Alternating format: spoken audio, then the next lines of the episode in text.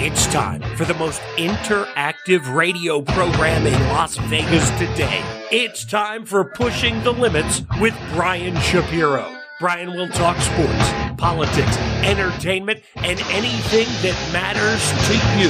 Feel free to call Brian at 702 221 7283. You want answers? I want the truth! Now, pushing the limits, here's Brian Shapiro.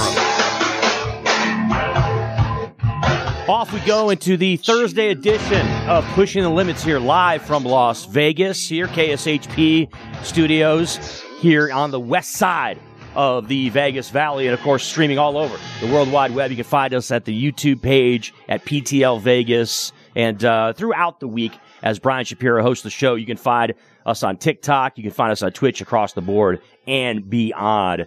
My name is Chris Winn in for Brian Shapiro on this Thursday, along with Justin Chuck here live in the lavish studios of KSHP. Excuse me, a number of uh, topics to get into, obviously, uh, with a, a, tremendous amount of uh, news and uh, stories that have gone on in the past, uh, you know, 24 hours alone.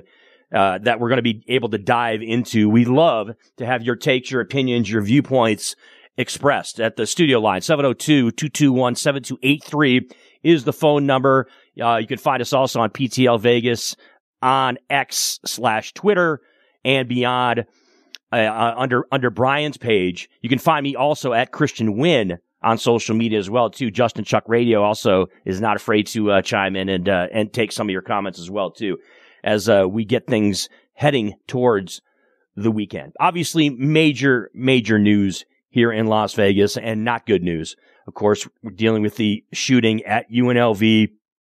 A individual who was uh, apparently applying for a job at UNLV uh, had a background uh, as a professor uh, on the East Coast and here in Las Vegas, uh, in the Las Vegas area.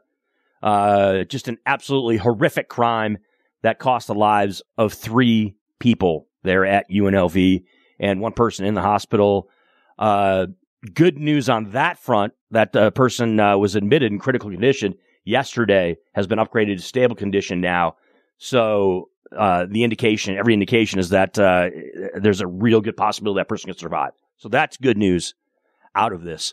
But uh, of course, we'll have a lot of comments and uh, and uh, we'll take a look at this story from a lot of angles during the show today and kind of break down things because, as you can imagine, myself, Brian Shapiro, others when we jump on social media, Justin Chuck, people want to immediately start going the political route. And look, it's justified with certain situ- with uh, certain scenarios here. Obviously, I'm talking about the, you know the gun control debate, um, what it is that we deal with on a daily basis here in the United States of America that is unique to our country that other countries simply don't deal with. And so I'm going to get into all these angles throughout the show. Obviously, also of note, last night it was the uh, primary debate on the GOP side of things. It was aired on the uh, streaming service News Nation. It was also aired, I believe, on Rumble and some other outlets that uh, you would get your favorite viruses from. That's the way I'll describe it.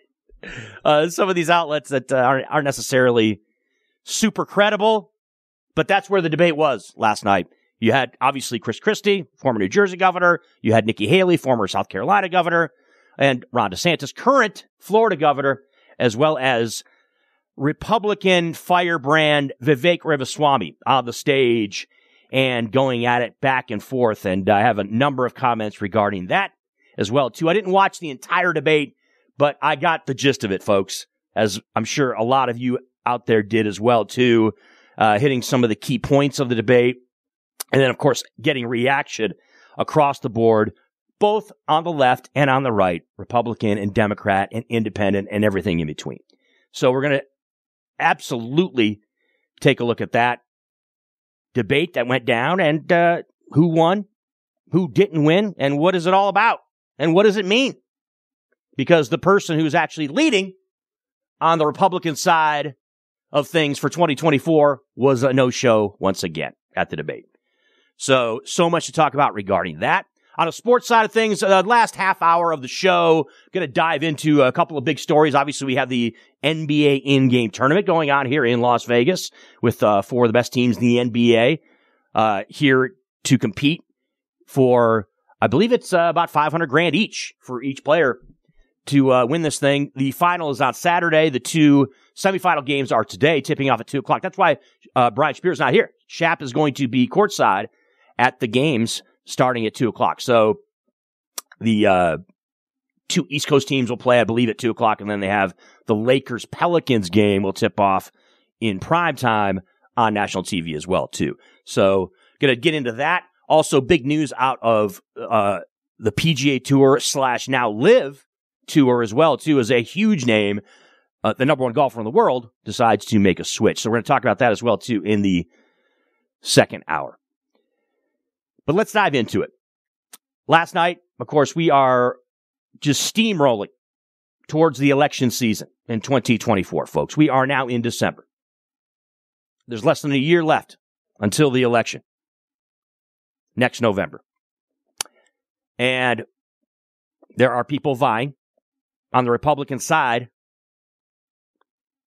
to be the president of the United States and be the nominee for the GOP in early 2024. I mentioned the names of the debate that went down last night. You had Chris Christie, you had Ron DeSantis, you had Nikki Haley, as well as Vivek Ramaswamy. Now, it's always interesting, right? When someone like myself, who, yes, I'm, if you, any of you listen to this show whenever I host it for Brian or when I'm on with him on Mondays, you know my politics. I'm on the left. I'm a Democrat without question. Um, I don't need to go into my entire background of my life. Grew up in Michigan, uh, went into the military in the late 80s, into the early 90s, then went to college, then worked in the service industry as well as working as a sports talk radio host for the better part or over a decade here in Las Vegas. And so for the, and for the past 30 years in and out, I've been working in the media as well as in the service industry. That in a nutshell is my background. I don't know if anybody, I, I, uh, I haven't necessarily done this on the show before, but that's pretty much the gist of it. Midwest born and raised, lived in the Northeast for a long time, went to high school for a year in the Northeast, then college, uh, and was in the military for a, a, a period of time in the 90s. So that informs my politics. Um, so I'm a Democrat, like a lot of Democrats that probably listen to the show and Republicans listen to the show know. Obviously, I'm going to have a different perspective watching four Republicans on the stage vying for the GOP nomination and also understanding that the main person was not there.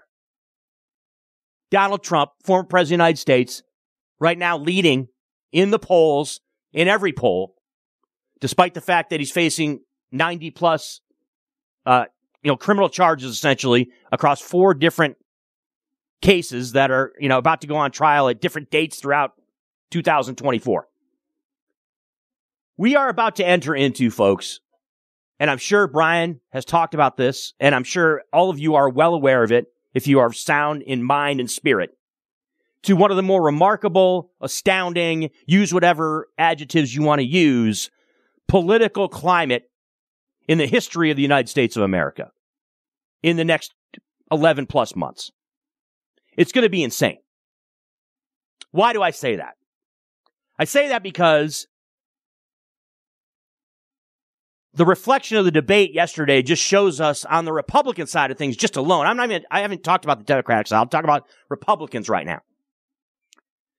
You have four people that were up on the stage yesterday in Tuscaloosa, Alabama, that effectively right now, the viewpoint of those in the know that know their politics or, or believe they know their politics think have no chance to get the Republican nomination for president.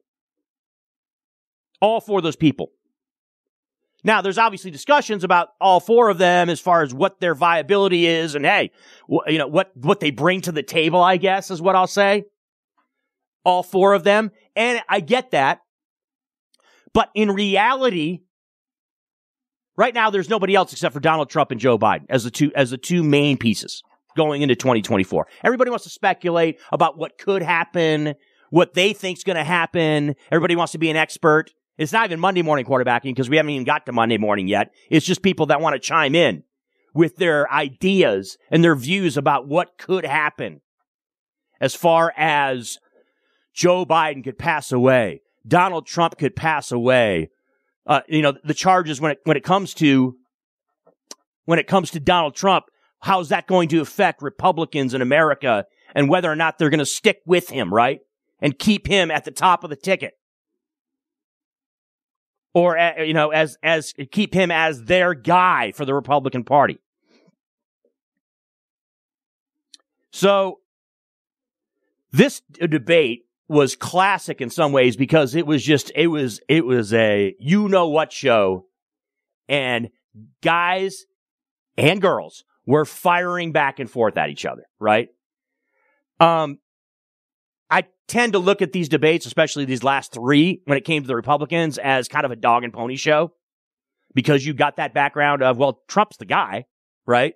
And he continues to be, even though he doesn't have to show up at these debates, he continues to be, you know, the tip of the spear, for lack of a better term, for the Republicans. But it's window dressing, right? It's a, it's a chance for us to kind of see the other things, the other choices the Republicans have if, if something goes haywire here or something changes in the next three, four, five months. So there was a lot of back and forth in this debate, right? Numchuck and PTL Nation, without question. And so sound bites were flying. And the guy that was really, and I call, I used the word firebrand because that's exactly what he was, was Vivek Ramaswamy, right? Not afraid to go after pretty much everybody on the stage. And one of the more hilarious exchanges took place after Chris Christie kind of went after Vivek and was calling him obnoxious and talking about how, you know, if, if there was, if you had to choose out of the four, who's the most obnoxious, basically, out of all of them. And he was correct in saying it's Vivek. But, uh, Mr. Ramaswamy snapped back, Justin, and had something to say about it. So first of all, I think we just learned something from Chris Christie. We hold learned on, three things we ahead. learned three things right there. First of all, Chris Christie also doesn't know what provinces in eastern Ukraine he actually wants us to fight for. Chris, your version of foreign policy experience was closing a bridge from New Jersey to New York. Yeah. So do everybody a favor. Just walk yourself off that stage, enjoy a nice meal, yeah. and get the hell out of this yeah, race. When it comes to Nikki, I think if you're going to actually send your sons and daughters to go die in somebody else's voting, war, you, you better, excuse voting. me, Chris, I'm speaking, and I'm not done yet. I haven't you had heard your chance, time when you aren't and we're going to be done. So listen up to this: is if these people want to send your sons and daughters to go die in Ukraine, they've been arguing for it for a year. $200 billion of our taxpayer money sent over. Neither of them could even name for you the provinces that they actually want to protect. And this is the people who have been touting their so-called foreign policy experience.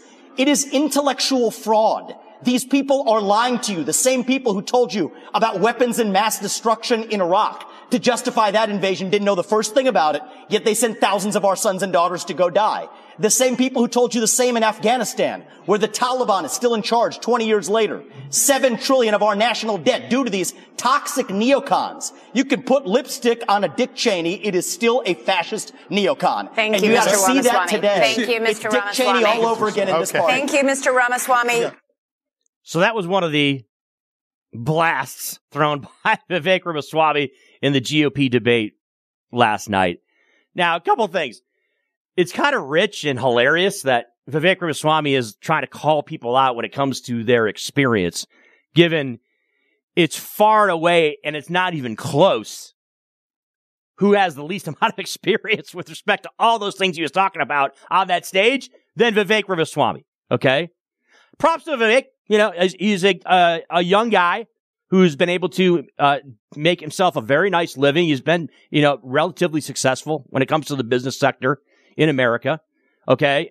Uh, on, on a scale, if, if, uh, by any measurable, right? I mean, I'm, I'm not going to sit here and act like he's, uh, you know, Warren Buffett or, you know, or, or somebody that we're going to actually take business advice from, but he's done pretty well for himself for his young age, you know, but the idea that he's going to yeah, the idea that he's going to give, uh, he's going to chime in on people when it comes to their experience and for he was he was trying he was trying to talk smack about Chris Chris about you're going to talk smack about uh, Nikki Haley. Nikki Haley can you know talk circles around you when it comes to foreign policy and and substance across the board, Vivek. So give me uh, you know come on now, man. Like seriously, you know, stay in your lane, big guy.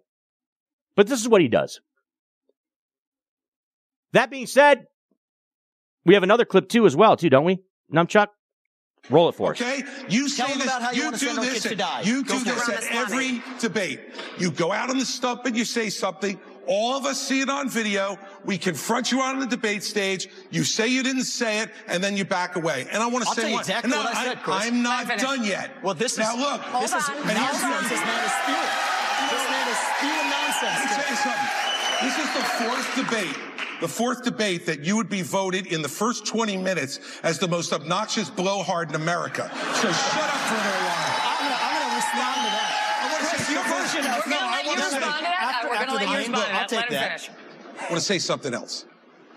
We're now 25 minutes into this debate, and he has insulted Nikki Haley's basic intelligence, not her positions, her basic intelligence. She doesn't know regions. She wouldn't be able to find something on a map that his three-year-old could find. Look, if you want to disagree on issues, that's fine. And Nikki and I disagree on some issues. But I'll tell you this, I've known her for 12 years, which is longer than he's even started to vote in a Republican primary.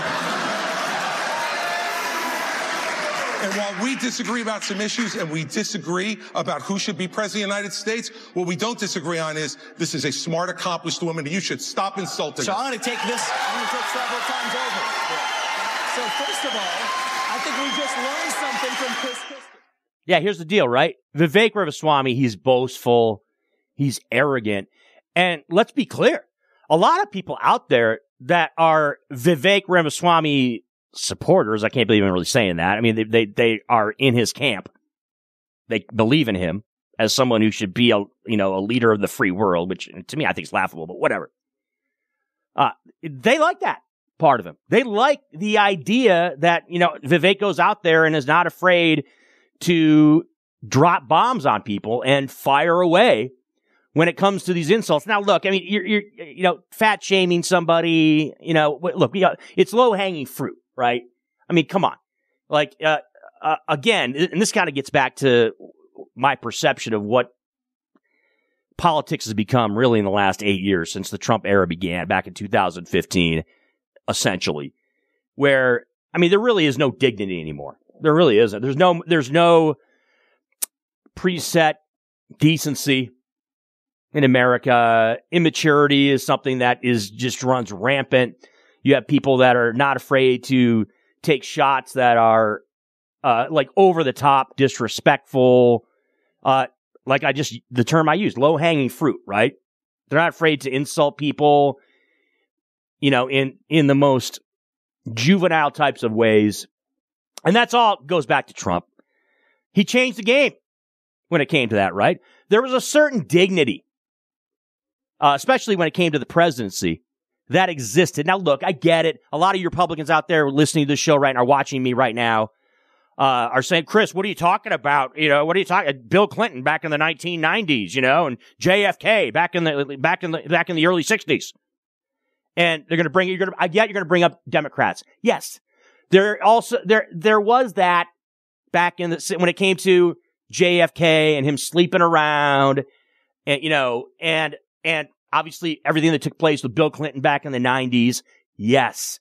The presidency also took a hit there from a credibility standpoint, from a, oh, as if your, your children in America will look up to the president as some role model, right? And somebody that is morally, uh, that is more, should be morally commended.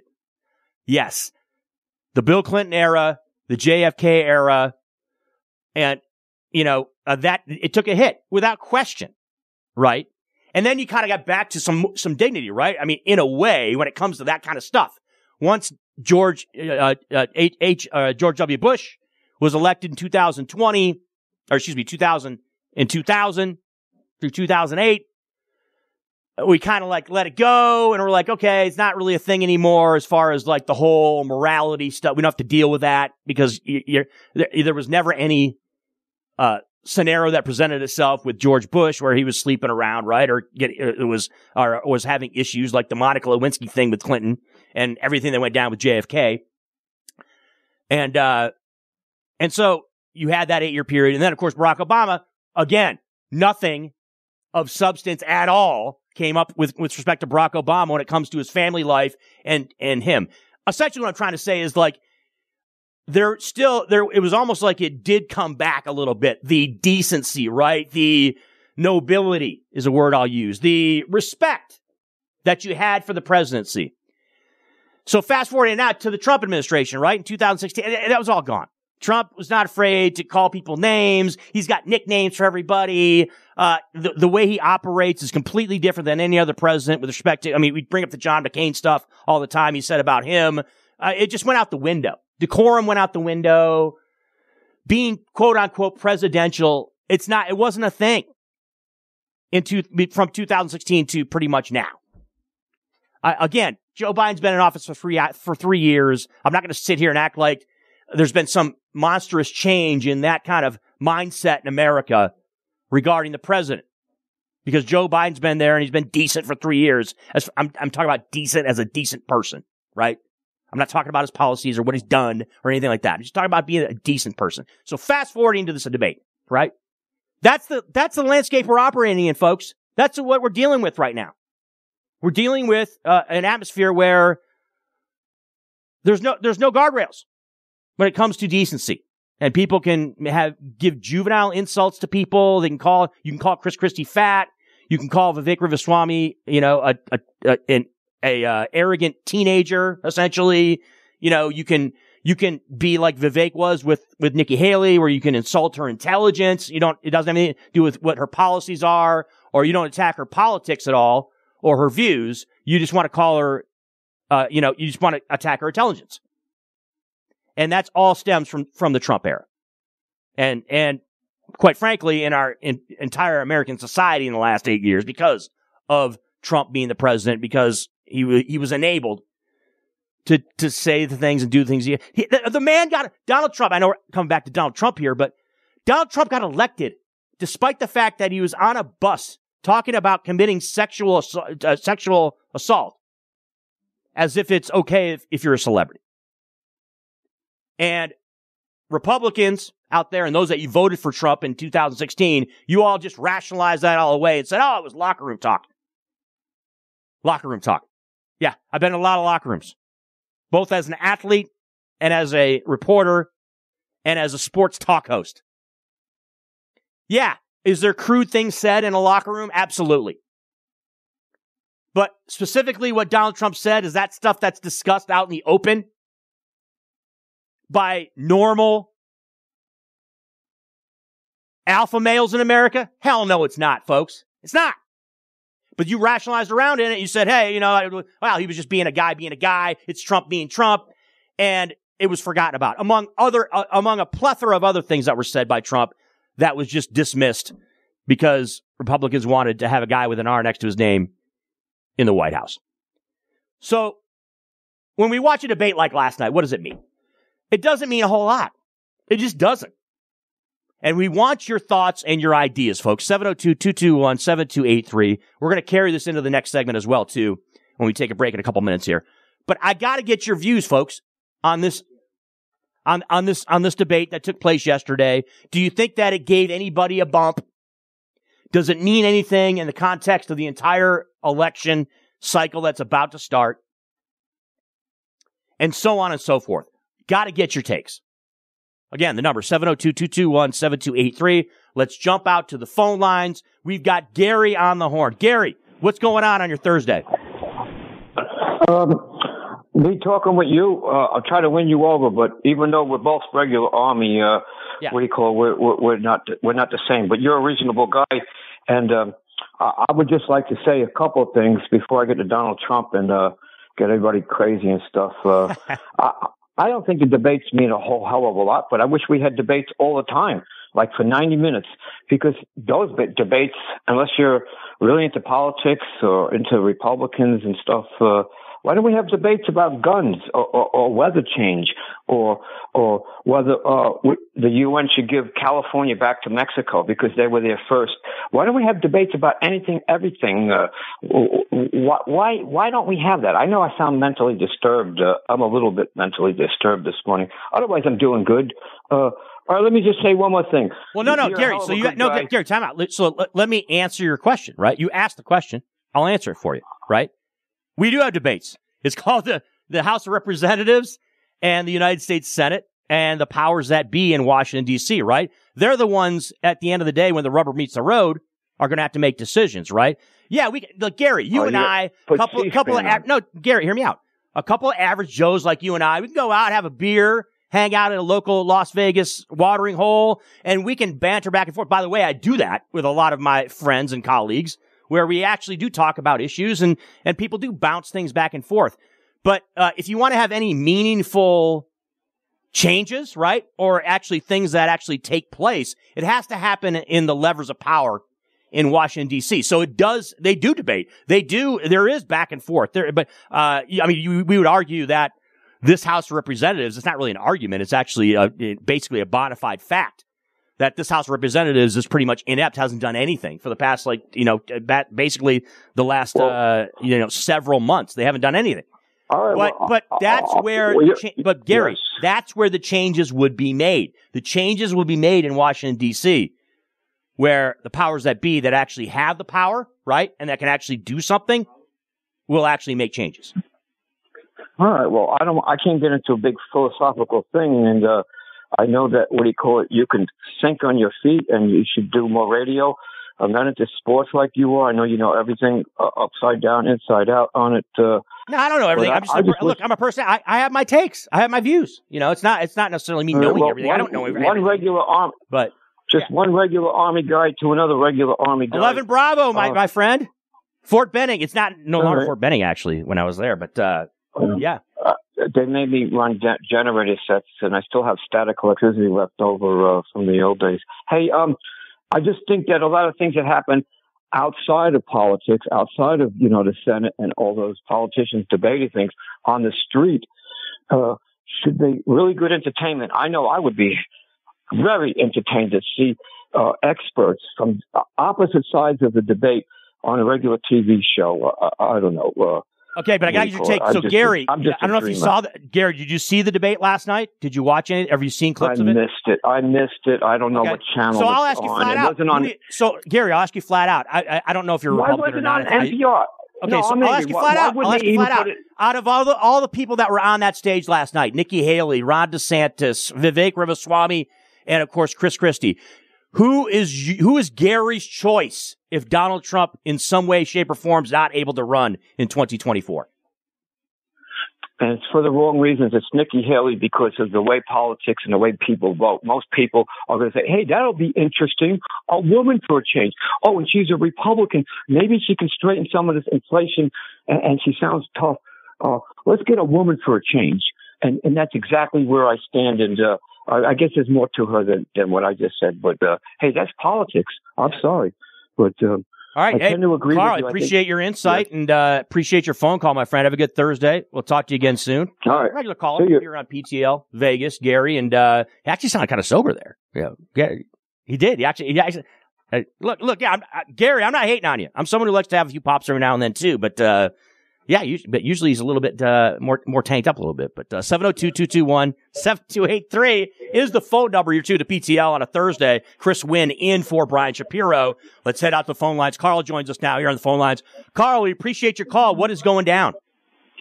Hey, Chris. Uh, good to hear your voice. Um, listen, you didn't mention the most one a really important thing. What's that? What happened with McDonald's and all the other thieves and crooks who tried to put in false, uh, what do you call them, uh, voting uh, for uh, Trump. Fake electors, yeah. And by election. the way, Carl, yeah. So guess what? Guess what? Top of hour number two, that's going to be the topic of choice. So I haven't mentioned it oh, yet, well. but we are. Yes, we will be getting to it because obviously well. it is a, uh, you know, it's a notable story here yeah. in Nevada, without question. And, and you Yeah, and you hear some of the other extreme right wing uh, uh, people on the radio, and they say it was nothing. They didn't do anything. They didn't break any laws. They didn't.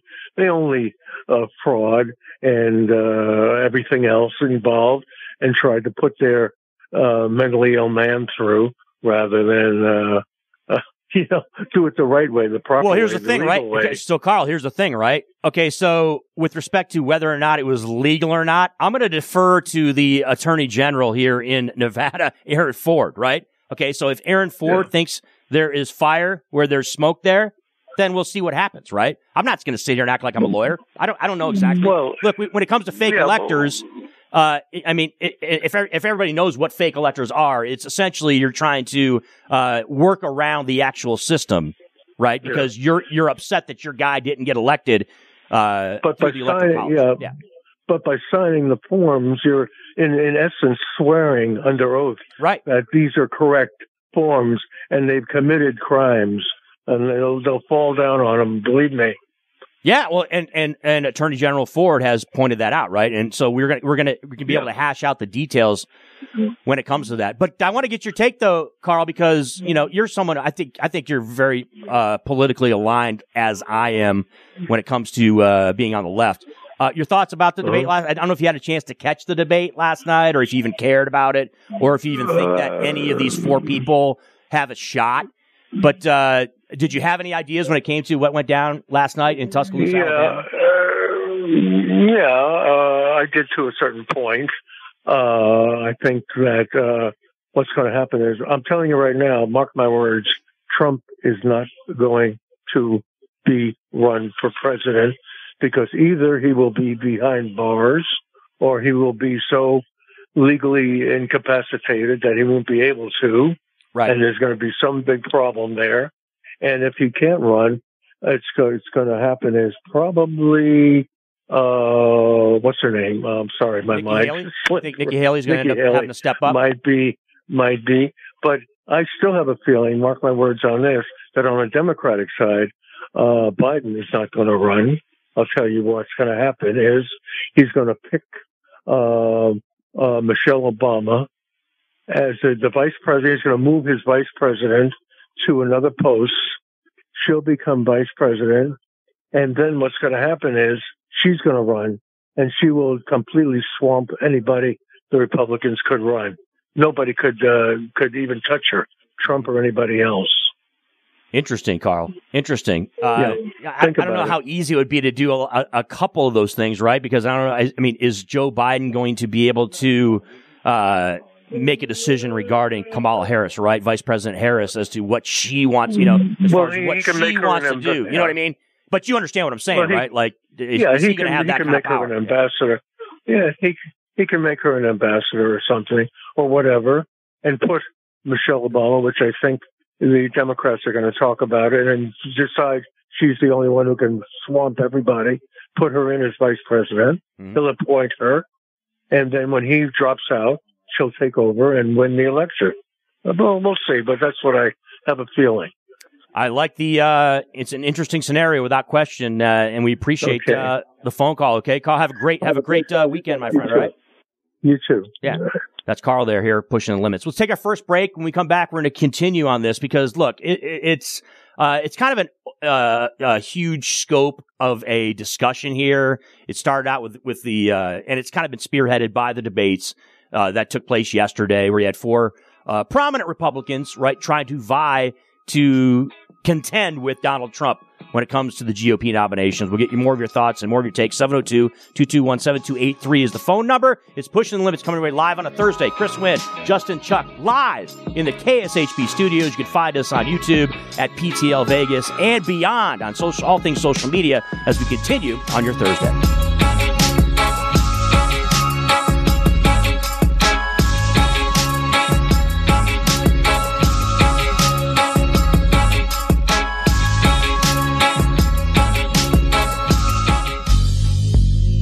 Everybody, are you struggling to find a pizza place that reminds you of Brooklyn? That true blue New York style pie? Well, worry no more. Stallone's Italian Eatery Pizza is a knockout. We're located at 467 East Silverado Ranch Boulevard, just off of Premier Road, half a mile east of South Point Casino, just minutes from the Las Vegas Strip.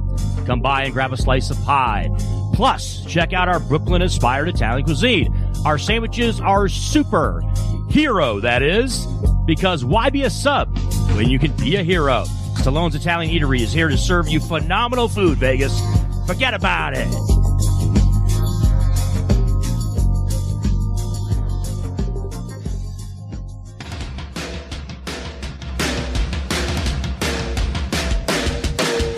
Hey everybody, it's Brian Shapiro from Pushing the Limits here. I want to tell you guys about my good friends at the Postal Annex. They have a notary signing agent on site daily, no appointment needed, and they offer a full scale of printing services from shipping labels to documents, business cards, banners, photos, and business signage. They're your passport service headquarters. They offer passport photos and they can renew your adult passports. If you're traveling in a hurry, they can get those passports to you within seven days or less. Mailbox rentals with a physical street address, and they also receive your packages from Amazon, UPS, FedEx, USPS, and more. Here's the best part. If you're a Pushing the Limits listener, they have an introductory rate of only 39 bucks for a three-month service. You can't beat it. Give them a call.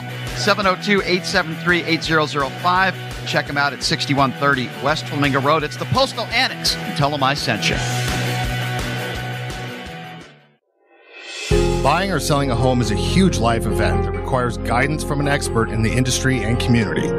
My name is Blake Guinn. You may recognize my name as my grandfather was the best governor the state of Nevada has ever had. Growing up in Las Vegas, I've come to know this community intricately. Now, I am raising a family here as well. So I understand all the issues impacting our home and quality of life. As the top realtor for the number one real estate team at Keller Williams, you can have confidence in my experience, knowledge, and track record. When it comes to buying, selling, or investing in real estate, choose a name you can trust and someone who understands the community you call home. Call Blake Guinn today and experience the difference of a trusted expert. 702 540 3311.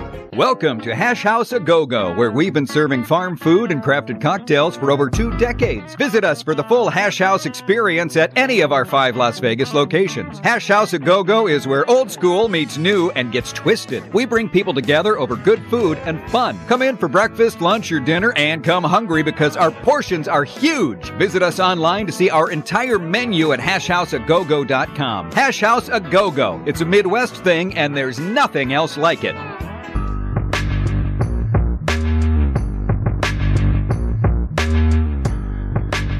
Pushing Limits coming right live on a Thursday in the studios of KSHP. Chris Winn, Justin Chuck, in for Brian Shapiro. He'll be back tomorrow.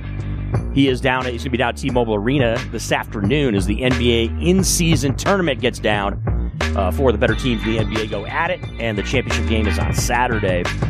As uh, and that will probably be the next game that UNLV basketball hit, takes the court. I believe they'll be in Henderson, if I'm not mistaken because of the ro- of the rodeo here in town in Vegas. Of course, uh, UNLV basketball were scheduled to play Dayton yesterday, but it was canceled because of the shooting here on the UNLV campus. Of course, the major news that all of you, I'm sure, are well aware, of, unless you're living under a rock. Uh, there was a active shooter here in Las Vegas that took the lives of three Nevadans. I, I expect here in, uh, at UNLV. Uh, one person is also still in the hospital and uh, a handful of others were also injured in the horrible, tragic events that took place at UNLV yesterday. We're going to dive much more into this at the top of the hour, as uh, and, and also the back end of this first hour as well too. We've been talking about the Republican debate that took place yesterday in Tuscaloosa, Alabama. It was aired on News Nation and uh, a couple other smaller outlets across the web, in which uh, four wannabes for the GOP nomination, other than Donald Trump, were on stage and kind of discussing the whole, you know, scenario and what's about to take place. I talked about it at the top of the show, folks. It's going to be crazy. The next, the next 10 months, the next six, five, six months are going to be nuts from a political standpoint in this country because there's so much uncertainty. So much of what we don't know could happen and that is going to happen coming up uh, in the next in in the next election cycle. It's crazy. Who's we we don't even know for sure who the Republican nominee is going to be. Obviously, obviously, since they don't have one yet, and there's you know the people there's some prominent Republicans vying for it, and then Trump's still around. Yet, as Carl pointed out on the last phone call, he faces a number of uh, uh, just a ton of legal jeopardy. And so that puts a monkey wrench in the whole situation regarding whether or not the guy's even be able to run or not. And everybody wants to speculate on what, you know, oh, he's, he's going to be charged by this date or this date. I got to say, and you're not going to find anybody that despises and thinks that Donald Trump is, is the most, uh, you know, uh, inequipped, unfit person to be working as a public servant ever, right? I don't like Donald Trump. I had no problem with him really when he was a when he was a TV personality. I actually found found him kind of entertaining to be honest with you on TV. But once you start, you know, once you start to do big boy work, right? And and big girl work, which is public service and working in the United States government. And by the way, this this opinion holds true for a lot of people as well as well as some Democrats, by the way, too, that have no business being in the you know that have any control when it comes to power in Washington D.C. But I mean, make no mistake. Right now, uh, a large portion, I believe it's 80% plus in the Republican Party, support Donald Trump as the nominee in 2024. And we have all this uncertainty going on, and it's going to be crazy for the next five, six months. 702 221 7283. Got to get your takes on what happened as far as the debate, who you think is viable, right? As a candidate and as someone that could actually unseat Donald Trump as the main guy right now. Is it Vivek? Is it Nikki? Is it uh, is, is it uh, Chris Christie? And of course, is it Ron DeSantis? Now, the the the uh, the descriptions of these four people, uh, in a nutshell, are this: right? Vivek's the young guy, has some experience, but uh, likes to push buttons. And there's a lot of you out there that are Republicans that support him because he likes to he he, he likes to to start you know what with people, and and that and and when I follow and I see a lot of your responses on social media, a lot of you people out there, that's like his main, that's his main thing that he, that he, that he brings to the table is that he's someone that likes to just, just, just absolutely, uh, fire away at the establishment, right? If you, if, if, you talk about Chris Christie, right? You're talking about a guy that's been a seasoned politician. Obviously he had his issues in New Jersey. We don't need to rehash all of that, but he's someone who's looked at as uh, out of the four people on that stage, he's looked at as the guy who is actually going after Trump. Everybody else is just kind of staying away from Trump on the stage, but Chris Christie's the one who's looked at as the guy who's telling the truth about Donnie, right? When you've got Ron DeSantis, what do you have? You have a guy that has had a military career, right? Was essentially like Tom Cruise in A Few Good Men, right? In his younger years, uh, just recently became the governor of Florida, doesn't have a ton of experience in politics, and is looked at as an awkward, not great politician. But a lot of Republicans that are actual conservative Republicans look at him and say, hey, he could represent us because he's one of us. He's actually a Republican, which I actually do believe that he is. Now, I don't think he's a great guy, and I think he is racist, and I think that he has real issues when it comes to actually being able to play the game that is politics and I don't think he's good at it. But I can see where Republicans are coming from when they want to put him up there as someone who represents what Republicans should be. I think to an extent, Nikki Haley also is someone that is that is like that. Uh, she happens to be a woman. All right. Uh, I'm Captain Obvious over here pointing that out. But she is looked at as someone who's probably the most experienced when it comes to Washington, D.C., right? Out of those four people. I don't think she's looked at as mate as she is. I think she is the most experienced out of all those people when it comes to actually playing the game that is politics in DC. Having worked in uh, a couple of administrations, she's also, uh, you know, been a governor, uh, which, you know, three of the people on that stage have been governors. But, and I think that is a good, uh, starting point actually to be president of the United States is be governor. That's been, that's been clearly evident given the people that we put on the stage or that we, that actually put in the White House have been governors. So I think that's a good thing for her. But her problem is what? She's a flip flopper. She's looked at as, as like the most Democrat-ish out of all those people on that stage, right? With respect to her views on abortion and other things. And some, my Democratic colleagues would probably argue with me on that and say, Chris, you know what you're talking about. She's she's just like Donald Trump or just like a lot of Republicans when it comes to abortion. Okay. Well, but I think you also understand what I'm saying when I'm talking about Nikki Haley being someone who, when it comes to Republicans, they view her as too much to the left for a Republican. And so that's the kind of the heat that she gets. And that she's a flip flopper too on issues. But that being said, right now, they're all not polling great. I mean, they're all not really a threat to Donald Trump. And so I want to get your take. 702-221-7283. We're joined by Edward now here on PTL. Edward, we really appreciate you spending some time on a Thursday. How are you, sir? Hey, Chris, how's it going? It's going good, man. I'm just trying to kind of opine on this and trying to, you know, draw out. I want, I want, I want to get some uh, opinions, some views, some thoughts okay. on what's about to take place. Edward, it's about to yeah, get nuts, is it not? When it comes to no, our political no. situation in the U.S., man. No. Okay. No. It's about to get nuts. No. No, it's not. No, you don't think not. it's going to be? Why? I don't. Okay, so this is this is my personal opinion. We're all entitled to one. Yep. So I th- I think I'm just gonna throw. I think Donald Trump will be the nominee, but I don't think the Republicans will win it this round because we're a little bit too clustered everywhere. When you listen to these debates, it's a lot of everybody wants to be a chief, but nobody wants to be an Indian. And in that aspect, everybody wants to be the top dog, and I get it. You want to be the commander in chief, but not everyone is designed to be to have that job. You know? Yeah. And I, I and I, I truly believe this time around the Republicans, this is like a changing period, maybe, maybe a changing of the guard. We'll stick to Trump, but the Democrats overall, when we go to the election in 2024, since Yeah. the Republicans are so skitter scattered, the Democrats are more solid right now. I believe they will win again. Okay, so so you're predicting basically that that uh, either Joe Biden uh, or if you know, uh, heaven forbid, something you know happens with Joe, right? In the next more- in the next more- eleven yeah. months, that the you, you your, it's your opinion that the Democrat is going to be victorious in, Yeah, November of they're more 2024, organized. right? They're more organized. They're more focused on one or two people instead of like you said, four or five different people fighting each other. These Republicans, uh, these Republicans are fighting each other, debating each other loudly. You know, yeah. If they all consolidated and said, you know what, okay, screw it. Okay, I can't be the president, but I'll tell you what, I will throw my hat or my nominee, my help toward one person in the Republican Party. They would probably have a better running chance, but they don't. They don't see it like that. You know, it's like these businesses, you know, individually they're great, but when they merge together, they're amazing. They can take over. Well, let me bounce this off you, Edward. like so here's the deal, right? Yeah, please. So with Yeah, respect to the Republicans, right? And look, I'm not in the business of giving I've never heard Republicans those words out of advice. I'm not, I'm not, I'm not here to give Republicans advice on wow. how to uh, Wow. to fix their issues. But but I would agree with you in this sense, right?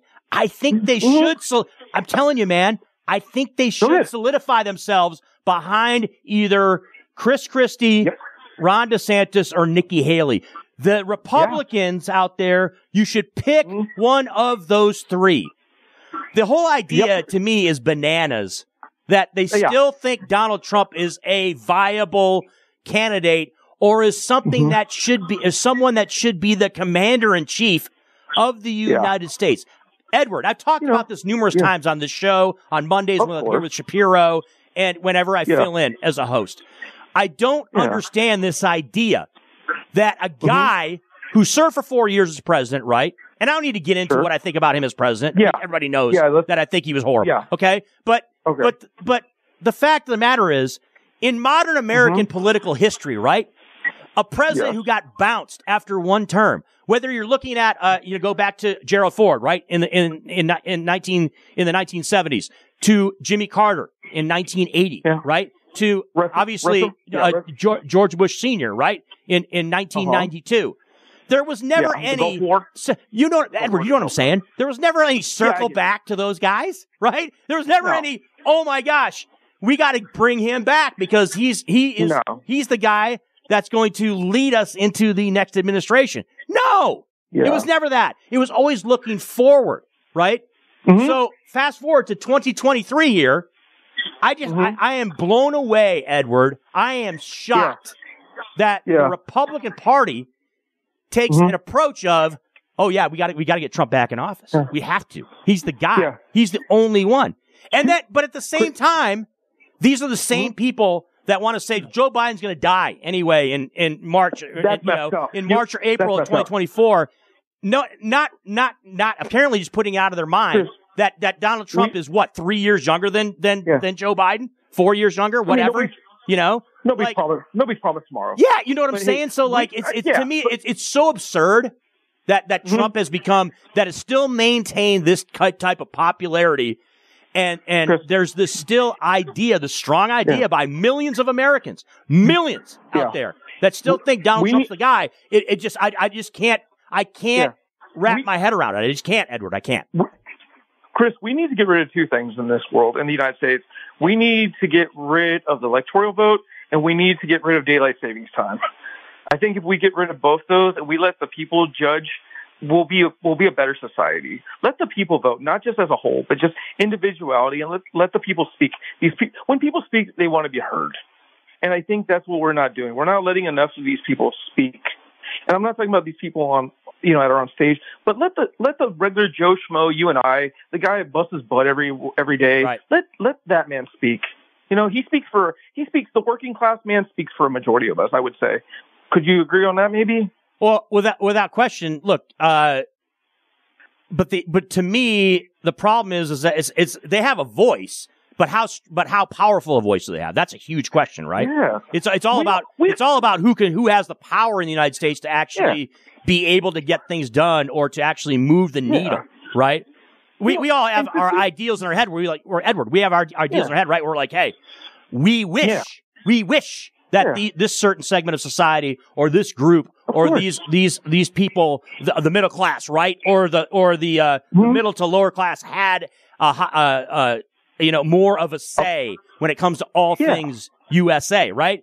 But we all also understand the reality that you know the elites in the country are going to have more yeah. of of a uh, of a dog in the fight, so to speak. Not more of a dog in the fight, but you know what I'm saying. More, they would have more influence and, when it comes to that. And Chris, we, we all kind of want the same thing. We want lower taxes, cheaper gas, a better way to live in the economy because things are getting so expensive and ridiculously high. Like we're we're having to constantly raise up the unemployment rate. I mean, uh, minimum wage. You know, like I remember 10, 15 years ago when it was like $15 was a lot of money. And now $15 is the bare minimum when you get into a job nowadays.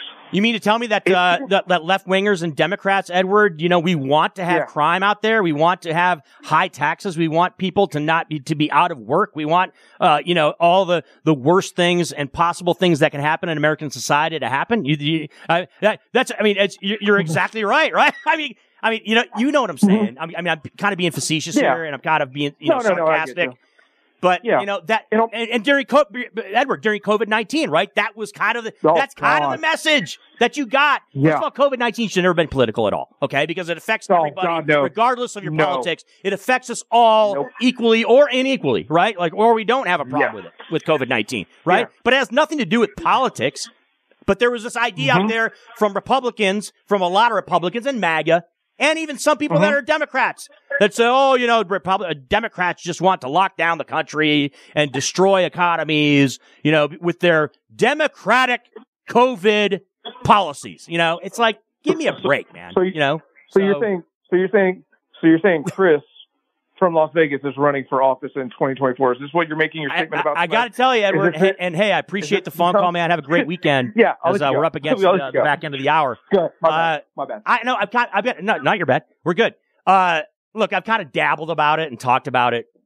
It's not completely out of the question, but I also understand, you know, who I am and what it is I'm about and what actually uh, I feel that's important to me and my priorities in life and don't necessarily know if running for office is a thing that is in the mix right now. But I'm not counting it. I'm not ruling it out. Let's put it that way. I'm absolutely positively not ruling out, given that I look at Washington DC, I look at Carson City, I look at, you know, the state of politics in America today, and it's very troubling and disconcerting and disheartening for me at times because there are people that have no business whatsoever much less running a 7-Eleven. And that's disparaging of people that run 7-Elevens.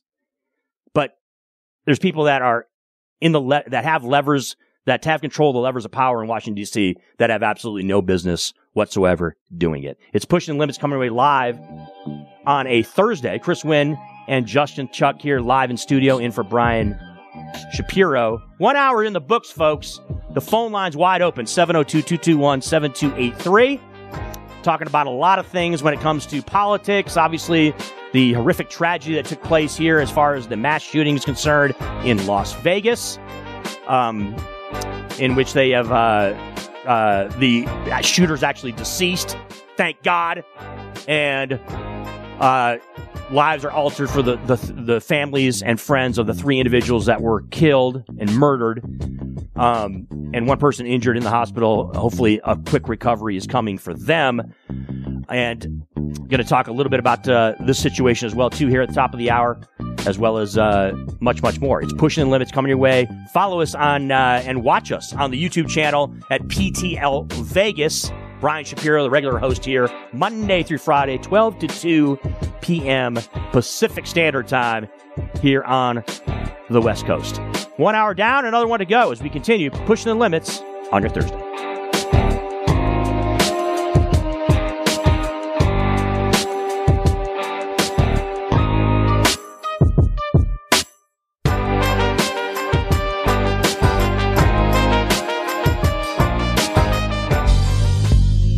Everybody, are you struggling to find a pizza place that reminds you of Brooklyn?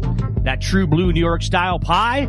Well, worry no more. Stallone's Italian Eatery Pizza is a knockout. We're located at 467 East Silverado Ranch Boulevard, just off of Premier Road, half a mile east of South Point Casino, just minutes from the Las Vegas Strip. Come by and grab a slice of pie. Plus, check out our Brooklyn inspired Italian cuisine. Our sandwiches are super. Hero, that is. Because why be a sub when you can be a hero? Stallone's Italian Eatery is here to serve you phenomenal food, Vegas. Forget about it.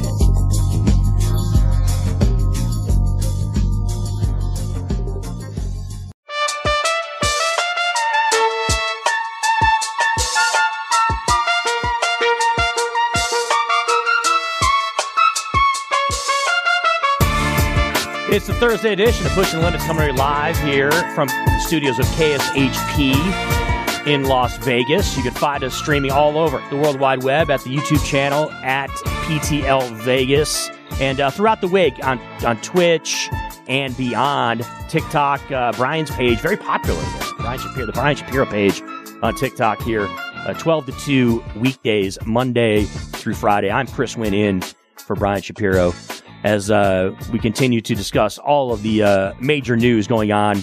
And of course, uh, one of those major stories, of course, is is the tragic news here in Las Vegas that took place yesterday, just before noon local time, as a gunman in his late sixties, uh, who apparently had had ties to uh, to a university here in the Vegas Valley, and uh, also to ties to universities back east was uh, apparently looking to get a job here at UNLV and was uh, not able to acquire that job and uh, had some animosity when it came to that and went and uh, committed a horrific, horrific crime, killing three people in Las Vegas at UNLV uh, and injuring another as well too.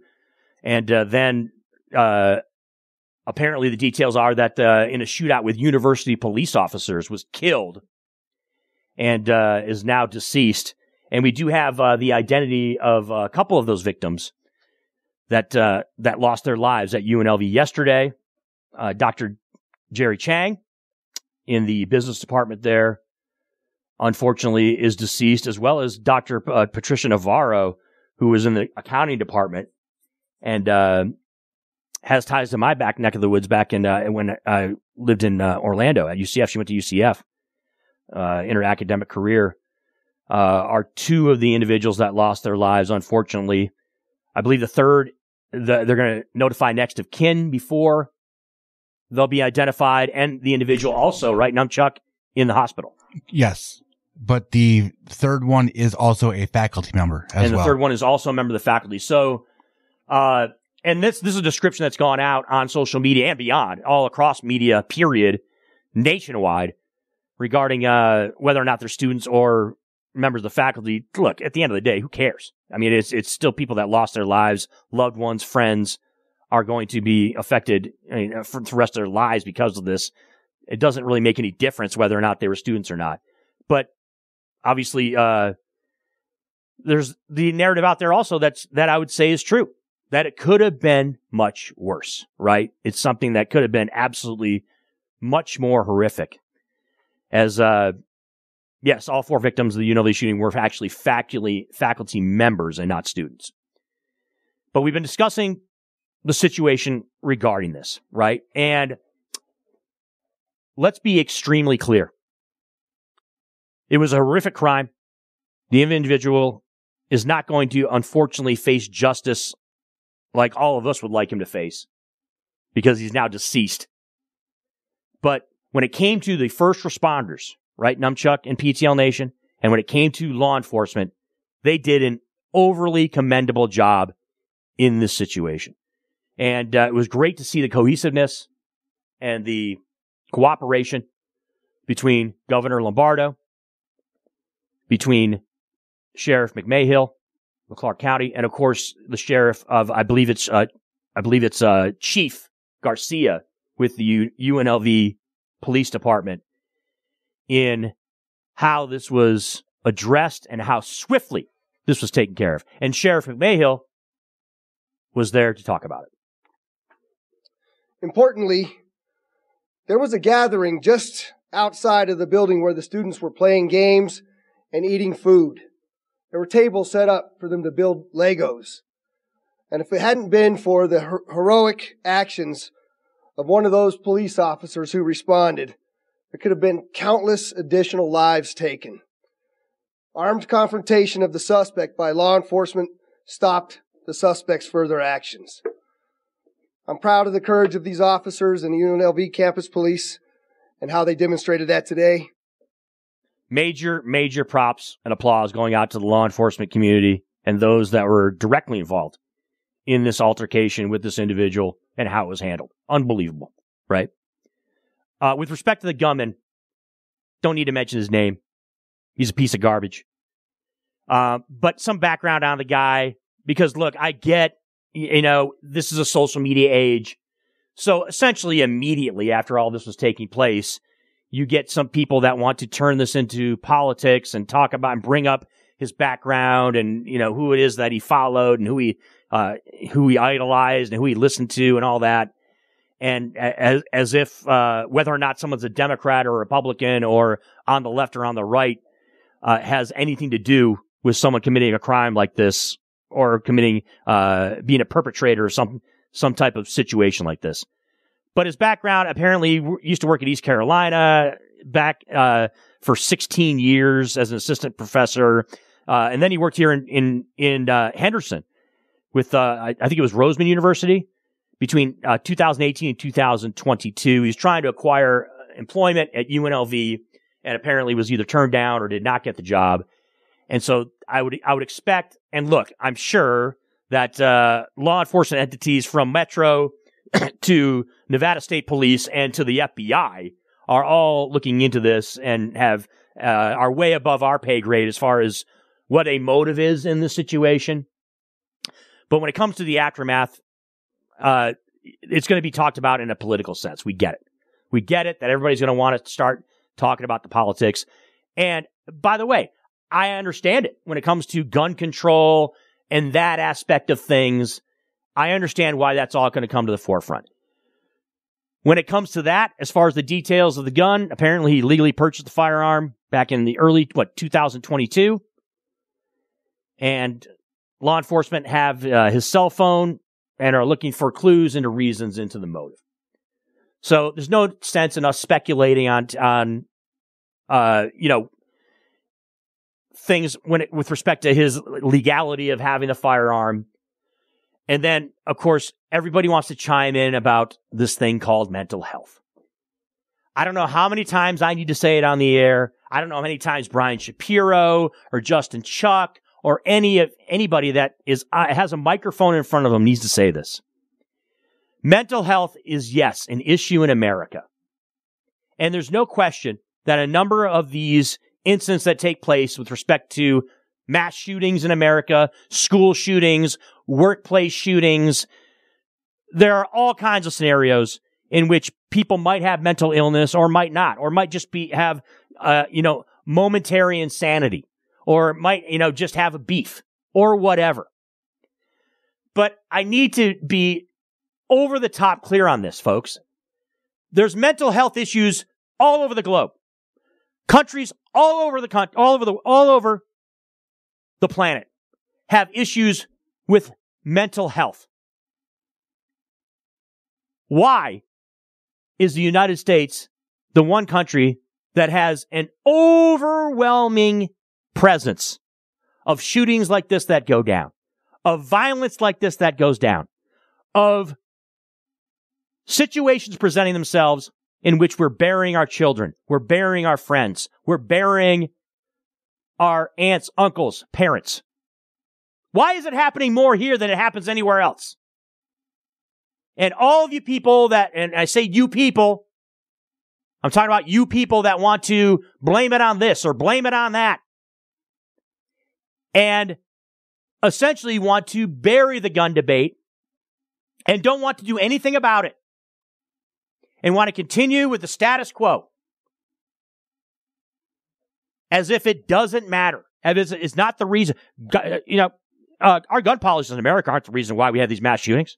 That's your that's your rationale. That's that's your ideas about what about why these things take place.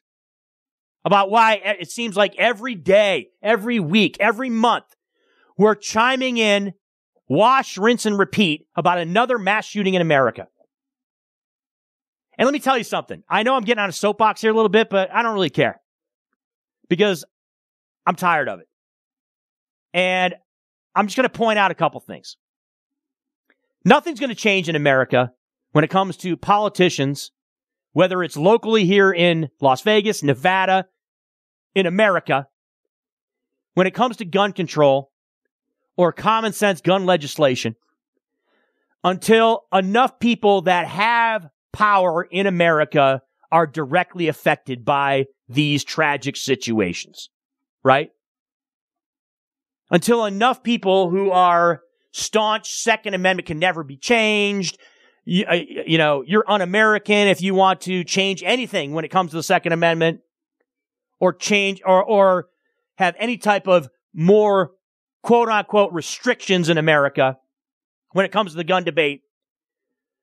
You're just, uh, you're just a bunch of commies and you don't care about the United States. If that's going to be your viewpoint, okay, you're not going to change your mind until one of your loved ones or one of your friends is gunned down in one of these shootings. I'm sorry, but it's just true. Okay. People that have power, people that are senators or House representative members or have some type of power in any way, shape, or form, until you actually have to face the music in which one of your loved ones is killed, you're gonna you're gonna be you're gonna separate yourself from it. You're not gonna you're not it's it's going to be this is what's to happen, folks. The shooting took place yesterday. We're going to be bantering back and forth for the next few days, maybe the next few months, maybe a couple years, right?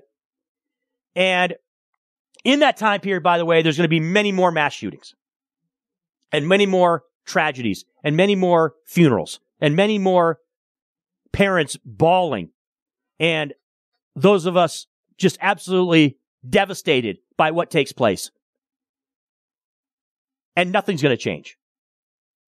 There's no indication whatsoever that anything's going to change when it comes to Washington, D.C., the House of Representatives, the Senate, the White House. It's not going to change because the gun lobby's too powerful. There's too many people that are in, that are in the pockets that are people that are powerful in Washington, D.C. And It's not going to change. And it's very, very sad again, we just talked, I talked about it with Edward on the phone. I talked about, you know, Democrats, Republicans. Another false idea, a false analogy, a false premise that Democrats are down with violence, that Democrats are down with people getting killed, that Democrats want to be soft on criminals. It makes no sense. I don't want my family members killed. I don't want my friends that were at, at UN, that were at UNLV to get shot. Right? A colleague of mine in the sports media, Kevin E. Martin, worked at channel at CBS here in Vegas in, in sports for last handful of years here in Vegas. She's now a professor at UNLV. She told a poignant and very emotional and moving story on Twitter slash X yesterday of her circumstances yesterday. She went from quick banter with her students and with her colleagues at UNLV in her classroom to a situation minutes later where they're under a desk in the dark, hiding from a gunman and uncertainty of what was going on at UNLV yesterday. How many more of these stories do we need to hear? And look, she got she got out alive, right? Now there there's testimonials of numerous students that that that took place yesterday in which you have your life flashing before your eyes, right? You don't know what's going to happen. It's a crapshoot. We don't know what's going to happen. And you have that scenario take place on the campus of UNLV where you got a bunch of people that are, are on lockdown essentially. And there's, and no one knows what's going to happen. And as I pointed out a little bit earlier in the show, it could have been much worse. If not for the quick response of our law enforcement here in the Vegas Valley, of UNLV's police department, and then of course of Metro later on, if, if not for them, this could have been an absolutely horrific scene in which many more people could have been killed. And mind you, this is just over six years, Numchuck and PTL Nation out there, after the Route 91 shooting. So do you want to hear something crazy? So talk to me. Six what? years and 66 days since 1 October. That, that's super eerie. It is super for, eerie. For the, the mere presence of 666. Exactly. Satan. It's exactly what it is, though. That's crazy. That's kind of nuts. Yeah. So, but we just, we, we, we, this community went through a devastating event just a handful of years ago. And now you're facing that again here. And I understand from a politics standpoint where we are in America right now.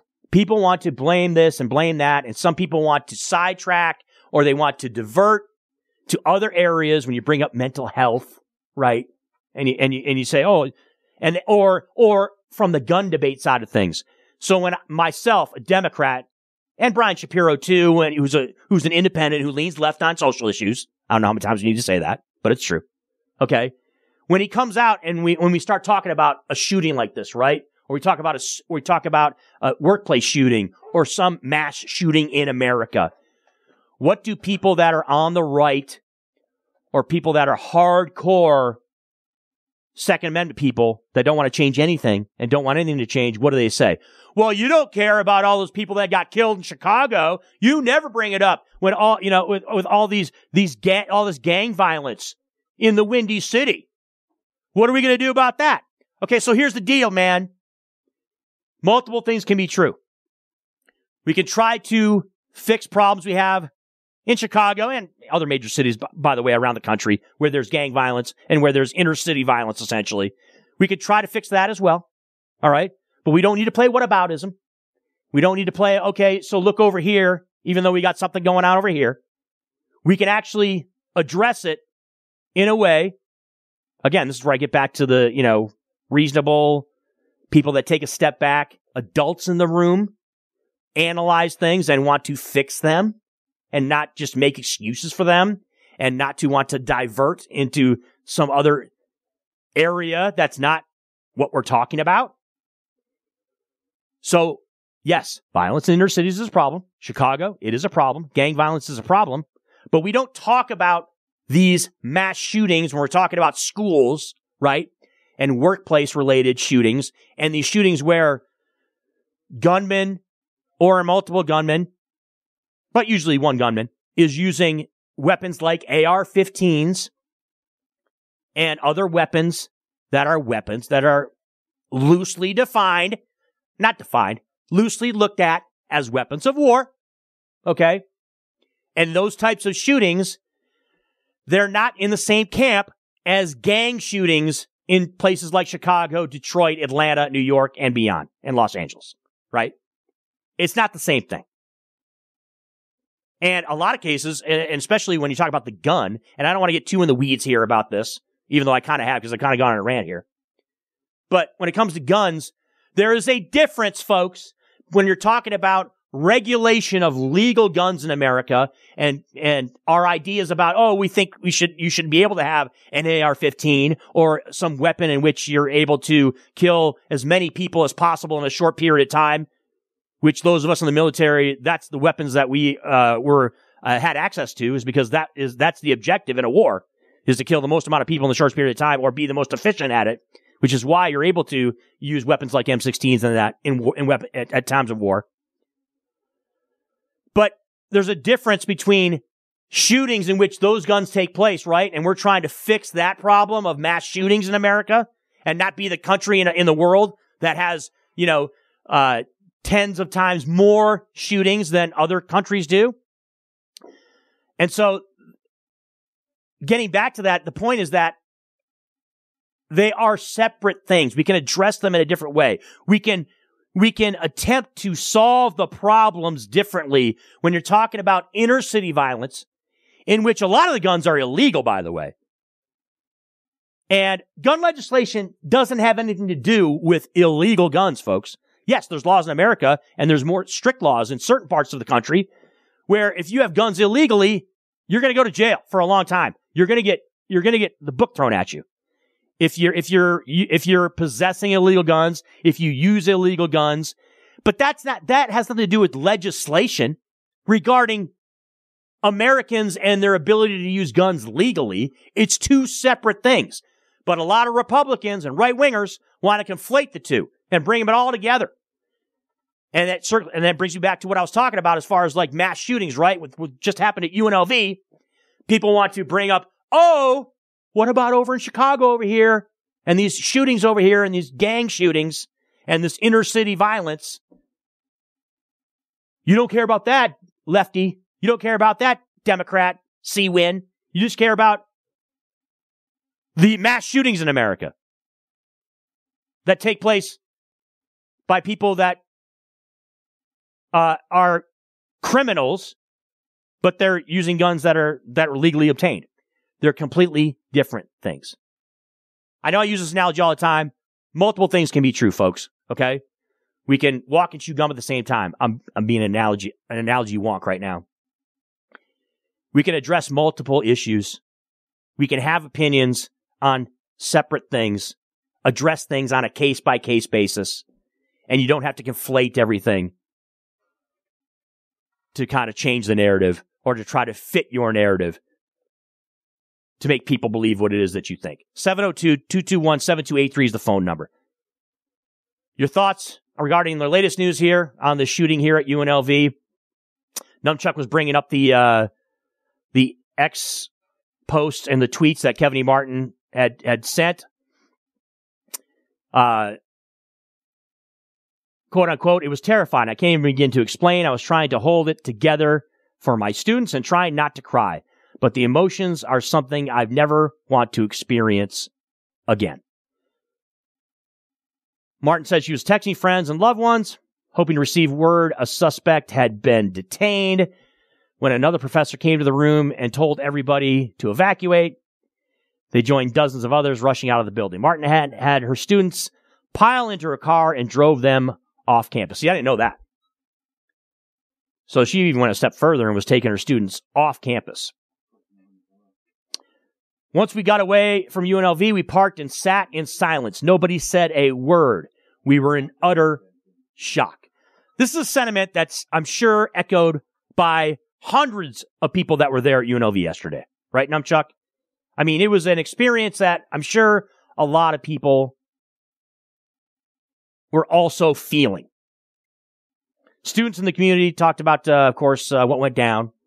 Uh, they were alerted to the emergency by, by a university post on X that warned them this is not a test. Run, hide, fight. This is where we're at in America right now. PTL Nation, Numchuck and beyond. We are in a situation where we're telling our young people from elementary school, from preschool, from nursery school to college run, hide, fight. We didn't deal with this. I'm a Gen Xer. We didn't deal with this back in the 80s, back in the 90s. and to an extent, I mean, people didn't deal with that. You and Numchuck's a little bit younger than me. No. This was not something that was on the forefront of your mind, right? Nope. When you were coming up, Nope. Not at all. it wasn't. It is unique to America in the in the 20 uh, from from basically the 2000s on. All right, The- give and take. The worst that me and you had, well, you probably had some sort of like you had the we we had tornado tornado drills every exactly. Tuesday. That was that was That the was- most that, that was, was the, most, most- scary thing, right? Yeah. When we were in school, the scariest thing that we faced was some type of natural disaster Yeah. situation. Growing up in Michigan, obviously we do have tornadoes, Yep. so that was something that did raise its head. But there was never an idea in, in from our viewpoint. It was never on our consciousness that oh, that somebody would be rolling up into our school with a weapon and try to mow us down. It just wasn't. And by the way, I'm not just saying, I'm not just using anecdotal evidence from myself, say, oh yeah, in my school, it just wasn't the case. It wasn't something that happened anywhere in my city or my state or that we even thought about really. It wasn't really talked about. I mean, it happened here and there. Yeah, it did. Here and there. But we're much, we're much more in a, in a place now in America where it's happening all the time. We're talking about this on a daily, weekly, monthly, and of course, yearly basis. And it's so distressing. It really is. And I know I'm kind of harping here and I'm kind of, I'm kind of going on a, a super duper diatribe, but it's valid and it's worthy. And it, uh, and it's just so difficult. I mean, I just, I can't, I, I'm frustrated. I'm so frustrated that we, as an entity that is the United States of America, that is the state of Nevada, that is the city of Las Vegas and beyond, that we cannot figure this out. That we cannot do something to kind of rectify the situation. Are we going to be able to have an end all be all and fix everything? No. But when it comes to this, you know, the situation regarding mass shootings in America and and this specific thing, folks, stop trying to get off track. I know a lot of you, if you're listening to this right now, you're just trying to focus on this. I am focusing. And I want you to focus. talking about mass shootings in America.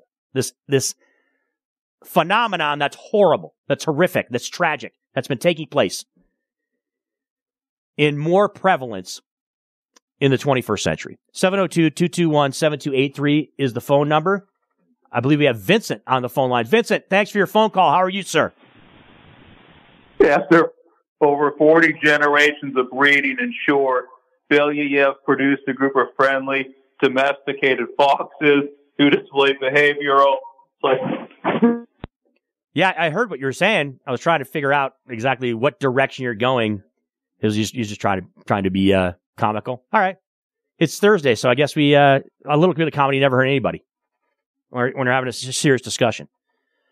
But uh, make no mistake about it, it is uh, another tragic day. It was another tragic day in America yesterday here in Las Vegas when it comes to uh, three people losing their lives, another person injured in the hospital, and dozens upon dozens of people that either work at UNLV or students that go there are now traumatized for the rest of their lives because of uh, what took place and because of the action of that gun. It's pushing the limits coming our way live here on a Thursday.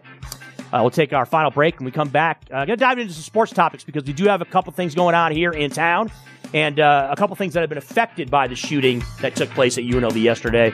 We'll have those stories and much, much more as we continue. It's pushing the limits here on a Thursday from the studios of KSHP. Chris Winn and Justin Chuck in for Brian Shapiro. Much more on the other side after this.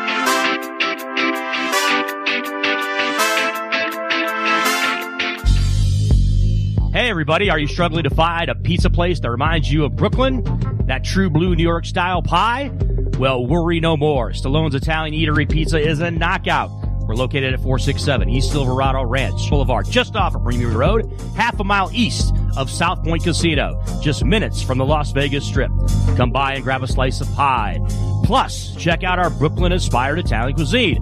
Our sandwiches are super. Hero, that is. Because why be a sub and you can be a hero. Stallone's Italian Eatery is here to serve you phenomenal food, Vegas. Forget about it.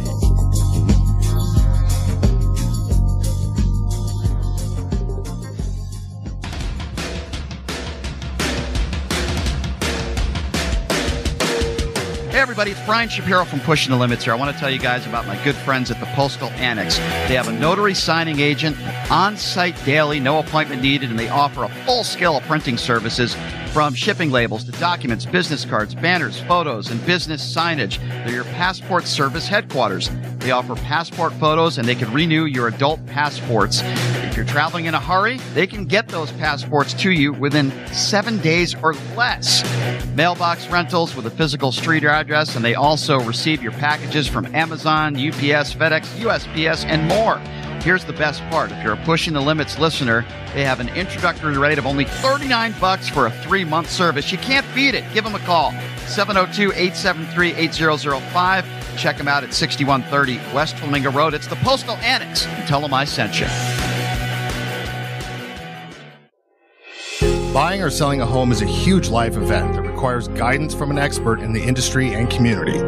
My name is Blake Guinn. You may recognize my name as my grandfather was the best governor the state of Nevada has ever had.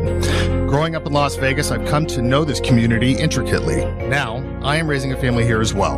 So I understand all the issues impacting our home and quality of life. As the top realtor for the number one real estate team at Keller Williams, you can have confidence in my experience, knowledge, and track record. When it comes to buying, selling, or investing in real estate, choose a name you can trust and someone who understands the community you call home. Call Blake Guinn today and experience the difference of a trusted expert. 702 540 3311.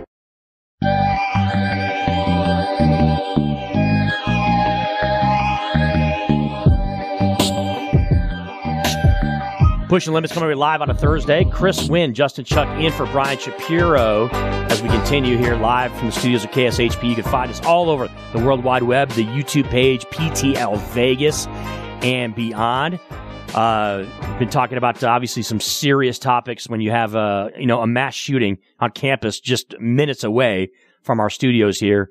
It's it's going to take precedent without question, and of course, uh, it ends up uh, leading us into other uh, avenues, right? And talking about gun control and talking about politics in this nation. Of course, and as I pointed out at the top of the show, uh, we're, we're, about to enter an extraordinary time, folks, when it comes to politics. I mean, the net, I mean, it's going to be just wild. It's going to be, uh, I, I, don't want to say it's going to be great because I don't necessarily think a lot of the, the stuff that's going to take place here in the next, you know, six, seven, eight months is going to be necessarily great for the country, but it's going to be unique in a sense of uh, the history of our nation. I don't think there's any question about that with uh, all the moving parts that are going on when it comes to our election in 2024 and what could happen and what people want to speculate could happen and what could actually go down, it is pretty crazy. But uh, there were a couple sports topics I wanted to get to here on PTL on this Thursday. Brian Shapiro uh, had an opportunity to go down to the uh, practices as four teams, uh, four NBA teams are here in town.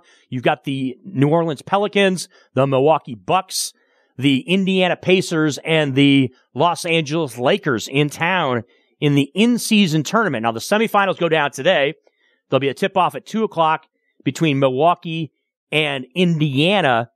Shapiro not happy, Numchuck and uh, PTL Nation out there because his Boston Celtics got bounced by the Pacers in the last game. I believe it was on Monday. And, uh, Shapiro would have been able to sport his Boston Celtics jersey at the games here today. But unfortunately, Indiana won the game for him. So the Pacers will take on the Bucks. Bucks a short favorite in that game. And then in uh, the nightcap, Lakers are in town. So the Lakers are the de facto team here in Vegas, folks. Okay. Laker fans are everywhere here.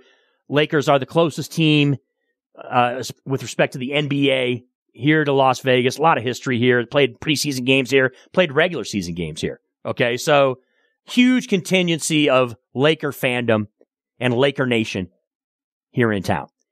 Of course, uh, with the events that took place at UNLV yesterday, as you can imagine, when you've got high profile athletes like LeBron James in town, you expect them to reflect on that. And that's exactly what LeBron James did. Yeah, my, my brother from back home um, texted me and told me to uh, be safe out here because he had heard about the shooting at UNLV. So first of all, my I don't know was there any casualties with anybody. So first of all, my condolences goes to the families that lost loved ones, um, and uh, you know families and friends and everything. Um, it just just goes back what I said before about guns in America. I think it's, it's such a longer conversation, but it's, it's we're the only ones who keep dealing with this same story, the same conversation every single time it happens, and and it just continues to happen. And you know, the ability to get a gun, the ability to you know to do these things over and over and over, and there's been no change is literally ridiculous. It makes no sense that we continue to use, lose innocent lives and you know on campuses, on schools, at shopping markets, and you know movie theaters and all type of stuff. It's just, it's ridiculous. It's ridiculous. And the fact that we haven't changed anything has actually been a lot easier to actually be able to, to own a firearm. Um, it's, it's, it's stupid. Yeah, NBA superstar LeBron James weighing in with his thoughts regarding gun control and uh, how things are handled here in the United States, and of course uh, the tragic events that took place here at UNLV. I didn't use that clip because I wanted to circle back and keep talking about the shooting at UNLV. But I will say this: look, it is important that we have our sports superstars, or you know anybody that has, uh, again, a platform and a following like athletes like LeBron James have when they speak their mind. I'm not going to sit here and act like LeBron is some expert, right, when it comes to public policy or you know politics or you know gun control or anything along that matter. But a lot of what he said is going to be echoed and the sentiment is going to be echoed by people like myself and others when it comes to that. So bravo to LeBron for talking about that and, uh, and, uh, expressing his condolences and his thoughts and his feeling, true feelings regarding that incident. But getting back to the NBA coming here to town, right? So this is kind of a precursor, Numchuck and PTL Nation, to the NBA coming here full time, right? This is a market here in Las Vegas where we already have the NHL. We already have the NFL. The NFL is, you know, the, the king when it comes to all things team sports in America. So that's already a monstrous deal that we have that. We have the Raiders here in Vegas. But I would argue that the second biggest is probably the NBA, right? And a lot of you out there who are sports fans here in Vegas probably share the same opinion that I do that I thought the NBA was going to be the first one to come here. I really did. Being that this is a basketball town, the UNLV Runnin' Rebels, say what you want about what they've been in the last 20, 30 years. They are one of the few schools in America that has a national championship that they can claim. They are a name program that was in the lexicon of American pop culture back in the ni- you know early 90s, late 80s, and into the 80s. Uh, and so it is a program that matters when it comes to college basketball and basketball, period. So I thought the NBA was going to be the first team that came here. Obviously, I was 100% wrong because the first team that came here was a hockey team. And it's kind of extraordinary how it's all shook, shook out when it comes to the support that the Vegas Golden Knights get. It's turned into a hockey town. It really has. No pun intended because I'm a Red Wings fan and, you know, we have, we have the uh, copyright, I believe, on Hockey Town. But I digress. I thought the NBA was going to be the first to come here. It has not only become not the first, now it's probably going to become the last. Uh, or it's going to be neck and neck because obviously we understand that it's probably, what, 98% now that the Oakland A's are going to be coming here. So we're going to have Major League Baseball here. And so you're going to end up having, I, by 2030, you're going to have all four major sports here in Vegas. And it's going to be a bona fide American sports town that you have all four teams, which is a big deal. So you bring this tournament here, right? Now we've had other opportunities to see the NBA here. I brought up how the Lakers used to be here when it came to uh, regular season, I believe, when they were having issues with the state, with the arenas down in LA. And then, of course, uh, with the uh, preseason games they have here every year because of the Laker fandom. And so we've had opportunities. We saw the 2007 NBA All Star game come here. Obviously, uh, myself, who worked in the service industry at that time on the Las Vegas Strip at Caesar's Palace, uh, there were some issues with that when it came to it. But as far as the NBA is concerned and those events that took place with the NBA, with the All Star weekend, everything that went on to the Palms and all the other spots around town, it was a, a success from that, from that angle. Uh, but there were some issues when it came to the service industry angle and, and the hospitality angle on the strip. I get that. So, uh, obviously that was, we're talking about 17 years ago, right? So, Uh, and there's been discussions for the last, like, you know, dozen of years, teams moving, right? Whether it was the Pelicans from uh, New Orleans back when they were the Hornets, I believe. You had the Minnesota Timberwolves having issues in Minnesota. Uh, you know, Oklahoma City, uh, these other spots, right? Where, where the teams were suffering or whatever, and they possibly could have moved to Vegas, but never moved to Vegas, right? So now we have the latest rendition, I'll say, in which you've got the NBA talking about expansion, and it's it's become abundantly clear that the two teams that are talked about, or excuse me, the two cities that are talked about for expansion are Seattle and Las Vegas, right? So now, fast forward to now where you have this in-season tournament. Now, it's kind of an entity that a lot of people don't necessarily, uh, casual sports fans don't necessarily know a whole lot about. They, they're aware of it, but they don't know the details of it. La di da di da, right? So we have the semifinals here. It's another opportunity to showcase the NBA. Uh, by the way, I left out the NBA Summer League, which is kind of a big deal too, because that's a super cool thing in the summertime when there's nothing going on. Uh, I shouldn't say nothing, but there, there's limited things going on here in Las Vegas, and the NBA Summer League is a big deal here in the summertime. But talking about this in-season tournament, it's another chance to spotlight the NBA here in Vegas. So we'll see how this all goes the next few days here. Um, and of course, it's going to be affected because of the shooting at UNLV. I, we'll see how much of it, it affects it as far as like attendance or, you know, or, or if it affects it at all. But, uh, it's another chance, right, for us to see how the NBA is received in Vegas. Now, the difference between this and a lot of other situations when it comes to the NBA being here, a lot of times it's preseason, right? When you're talking about the summer league, it's not, you know, the full teams. These teams are all here intact. You're seeing the best players on all these teams, right? This isn't preseason, right? Where you're going to see guys who might be bagging groceries in a few weeks that are on these teams. The, these are the superstars, the best of the best playing for these teams. And you have, again, a team in the Los Angeles Lakers who is essentially a home team. And you have a team like the Milwaukee Bucks, who is a team that's been uh, an NBA champion and a contender. The only thing that make it better maybe is having the, the Denver Nuggets here because they're the current NBA champions. But it's going to give us an opportunity here in the next few days to see, you know, to kind of receive the NBA again. And maybe it'll drive more into the heads of the powers that be at the NBA or, you know, potential owners of NBA teams in Seattle and in Vegas that it's even more of a, of a, good thing to have an NBA franchise here in town. I think it's going to be a great thing. I think the city of Las Vegas will, ab- I think the Las Vegas Valley will absolutely support an NBA team here. Uh, yes, they've had issues with attendance with UNLV basketball. College basketball is different thing than the NBA. I get all that. But here in Vegas, we love the best of the best, right? We love the best entertainers. We love the best comedians. We love the best everything. And so obviously the Vegas Golden Knights, they're the best right now in the NHL, Stanley Cup champions, right? The Las Vegas Aces, they're the best. They're, they're the best in the WNBA. And they're here in Vegas. They've carved out their niche. And of course, uh, you know, the Oakland A's, the Oakland A's, we'll see how that all works out. But, uh, the NBA is the best of the best. It's the best NBA, it's the best basketball league in the world. You have the biggest stars when it comes to the game, that game, the game of basketball playing in that league.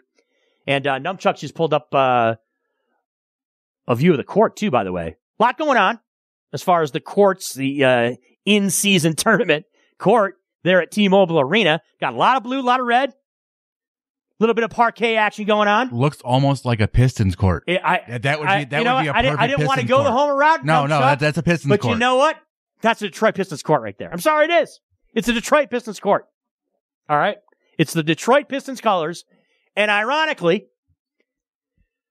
the Detroit Pistons have lost 18 in a row. Now, Chuck, a side note, 18 in a row. They lost to the Memphis Grizzlies last night, who I believe are like the second worst team in the NBA, if I'm not mistaken because uh, I saw a post on X yesterday where they're, uh, one of the media members in Detroit was saying how, oh, I applaud all uh, you handful of fans that showed up at, at Little Caesars Arena in Detroit to watch the Pistons and the Grizzlies go at it.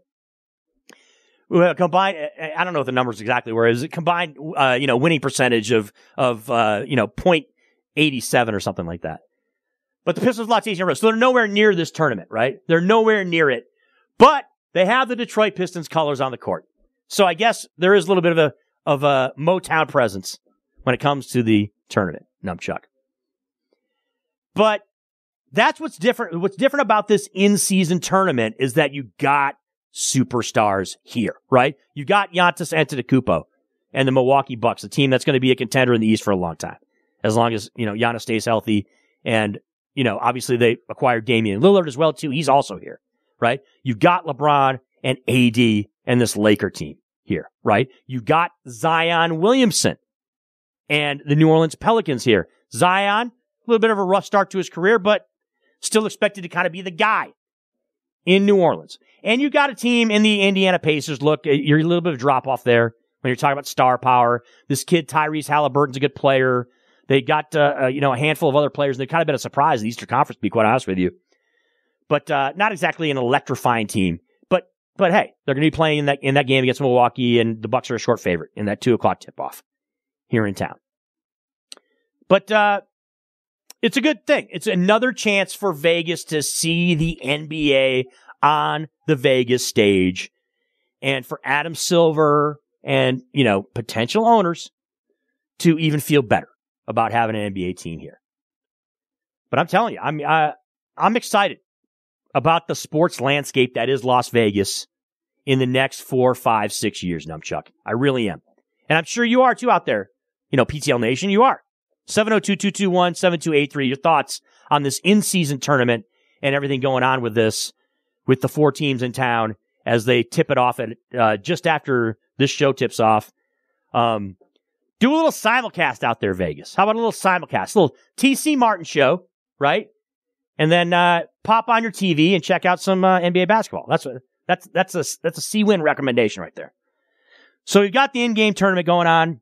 Um, I talked about uh, some of the changes, right, that are going to take place because of the shooting here at UNLV. So they canceled the UNLV Dayton basketball game. It was in Dayton yesterday, but obviously out of respect for everything that went down on campus here, they ended up making changes. So UNLV president Keith Whitfield came out and made some comments about how, and I, can paraphrase pretty much Numchuck about what was said. He essentially said that uh, a lot of social activities and uh, and, and school related activities are going to be postponed until Sunday, but athletics will go on as scheduled when it comes to, uh, the athletic department. So why, do, why does that matter? Well, UNLV is, uh, because of the rodeo being in town, they are not at the Thomas and Mack Center and uh, Cox Pavilion. So they're playing their next two games, and they'll play Loyola Marymount on Saturday at the Dollar Loan Center in Henderson. So UNLV will be playing games there. Um, quick note too, uh, as the Vegas Golden Knights are also on the road, they played at St. Louis last night, got the win. By the way, uh, major appreciation and props to the city of St. Louis and to the St. Louis Blues for uh, tri- giving a tribute to UNLV uh, pregame and a moment of silence for the shooting that took place. That was uh, super, super classy as how they handled that. Uh, but the Vegas Golden Knights are on the road. So the Golden Knights were playing in St. Louis. They'll play, I believe, in Dallas on Friday night, if I'm not mistaken, or Friday or Saturday. So Golden Knights not in town. But, uh, so it'll just be the, it'll be the, basically in the uh, in-season tournament for the NBA that's going to be here in town. And then, of course, you've got the, the, the Cowboys are all in town too, as well. So you've got that going on. And I expect there'll be proper tributes as well too at all those events that are taking place with that. But uh, but going back to the NBA, going back to the NBA, right? This is this is another opportunity for them to shine here in town. Well, and hopefully we get a couple exciting games. There's been a lot of a lot of these in season tournament games have been pretty exciting, right? And have been uh, kind of you know down to the wire type events. So it should be exciting. Another big story that I wanted to kind of touch on really quick uh, that went down today was in the world of golf. So there's been obviously discussion that, you know, the merger, I guess is the way I'll put it, between LIV Golf and the PGA Tour. It's been kind of bantered about for months. I don't think there's been a final decision yet made as far as exactly what uh, their kind of power sharing situation is going to be. But in a deal that could have a far reaching impact, Numchuck and PTL Nation, on the future landscape of professional golf, Masters champion and number one golfer in the world, Jon Rahm, has agreed to lead the PGA Tour for the Saudi Arabian financed LIV Golf League. Sources confirmed today on ESPN.